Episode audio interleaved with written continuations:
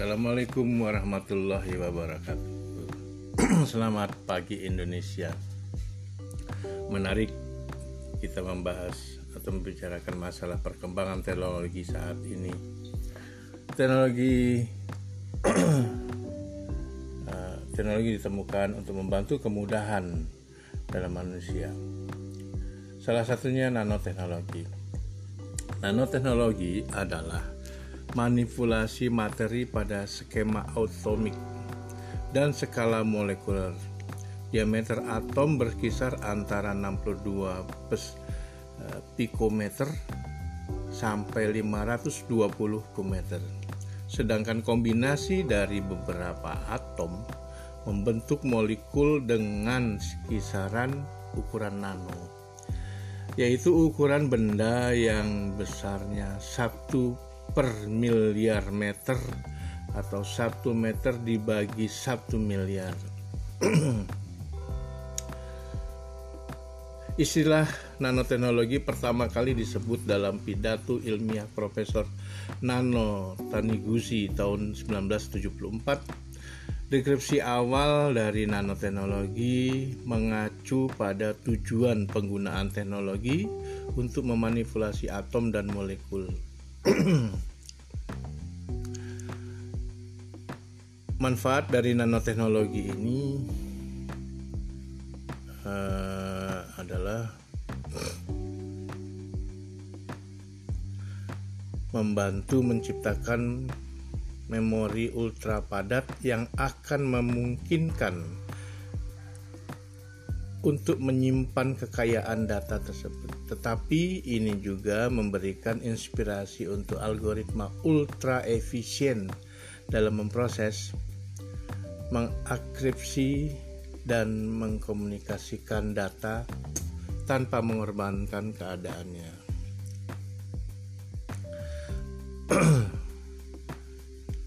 Tujuh manfaat nanoteknologi bagi kehidupan manusia yaitu manfaat nanoteknologi bagi kehidupan manusia sangatlah luas.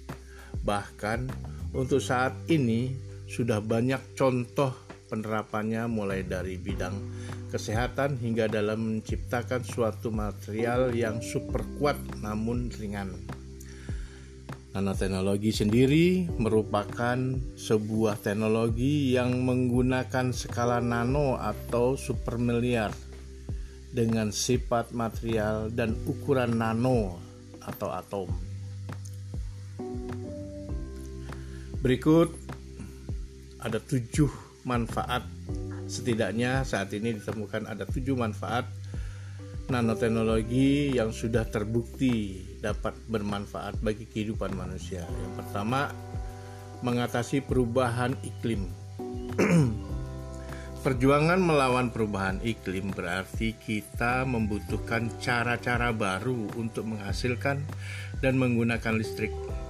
Dan manfaat nanoteknologi untuk di bidang ini sudah jelas terlihat.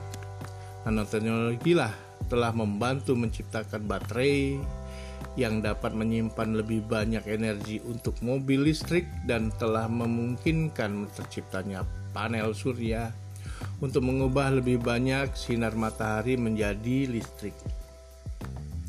Keduanya menggunakan metode yang sama yaitu menggunakan teknologi nanotexturing atau nanomaterial.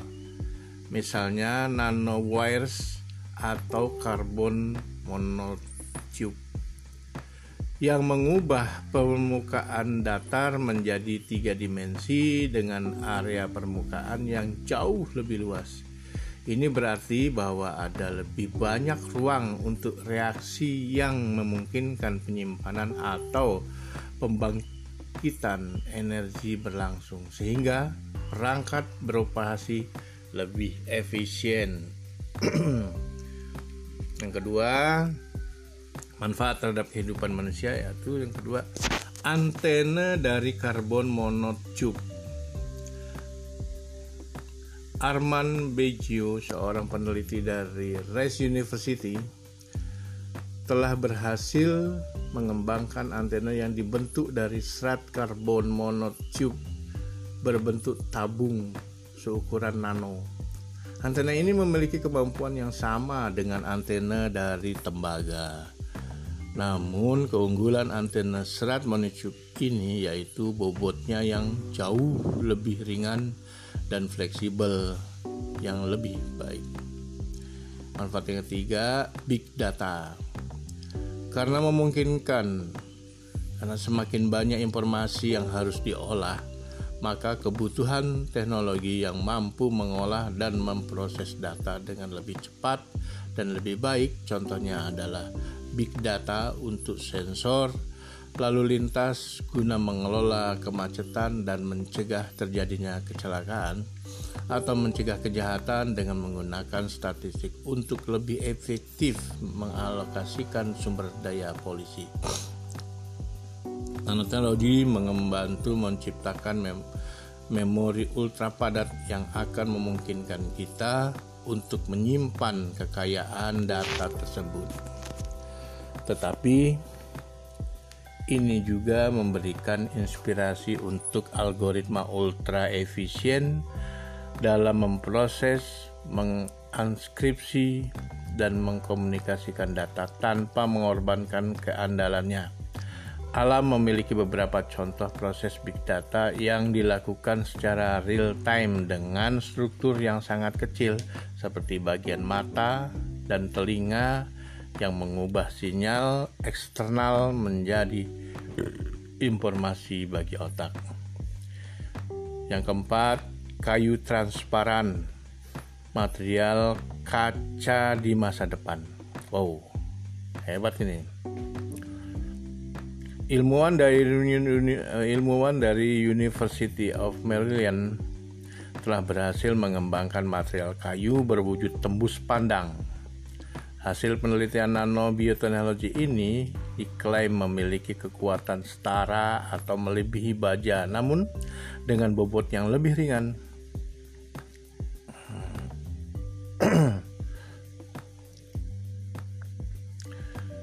Proses pembuatan kayu transparan ini dimulai dengan menghilangkan zat zat lignin pada kayu yang merupakan zat pemberi warna kayu. Kemudian menyuntikkan epoksi pada pembuluh kayu untuk menguatkan kayu. Pembuatannya lebih transparan dan untuk menjaga serat nano selosunya selusonya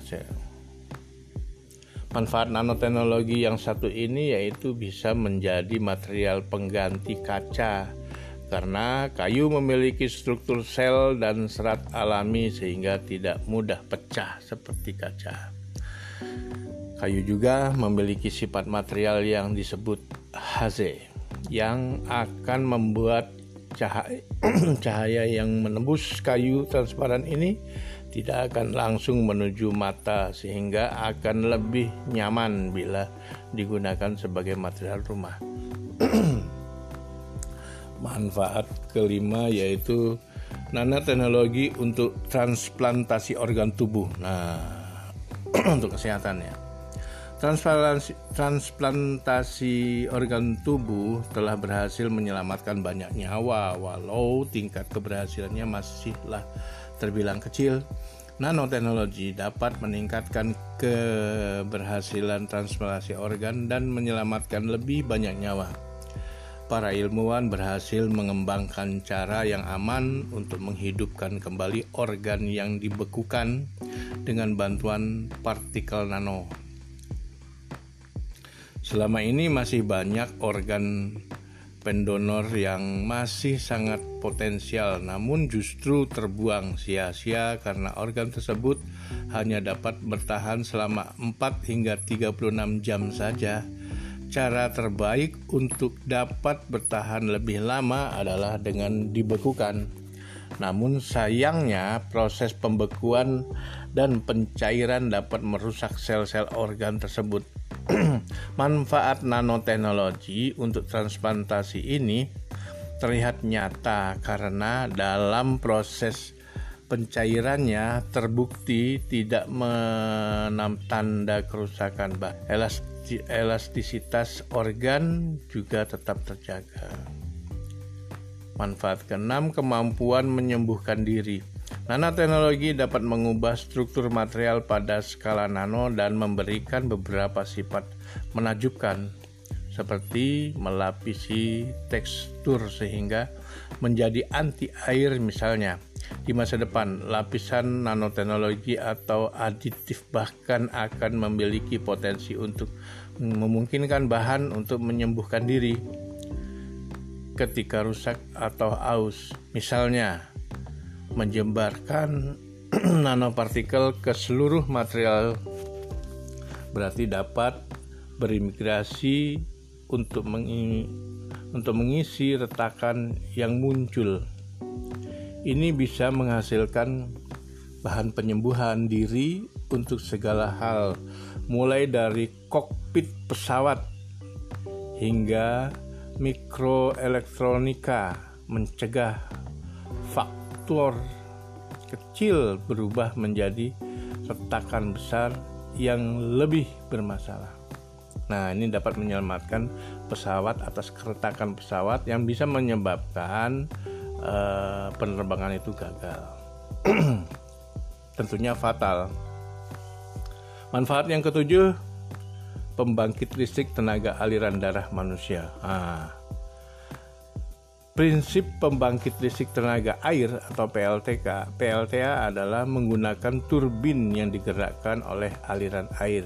Kemudian energi listrik dihasilkan dengan mengubah energi gerak menjadi energi listrik. Prinsip tersebut oleh para peneliti dari Universitas Bern, Swiss, digunakan untuk mengembangkan generator listrik dengan memanfaatkan aliran darah manusia. Oh, Generator yang digunakan merupakan sebuah turbin mini berukuran nano yang disebut nano generator. Generator ini dibuat dari bahan fiber. Generator tersebut dipasang pada altari manusia.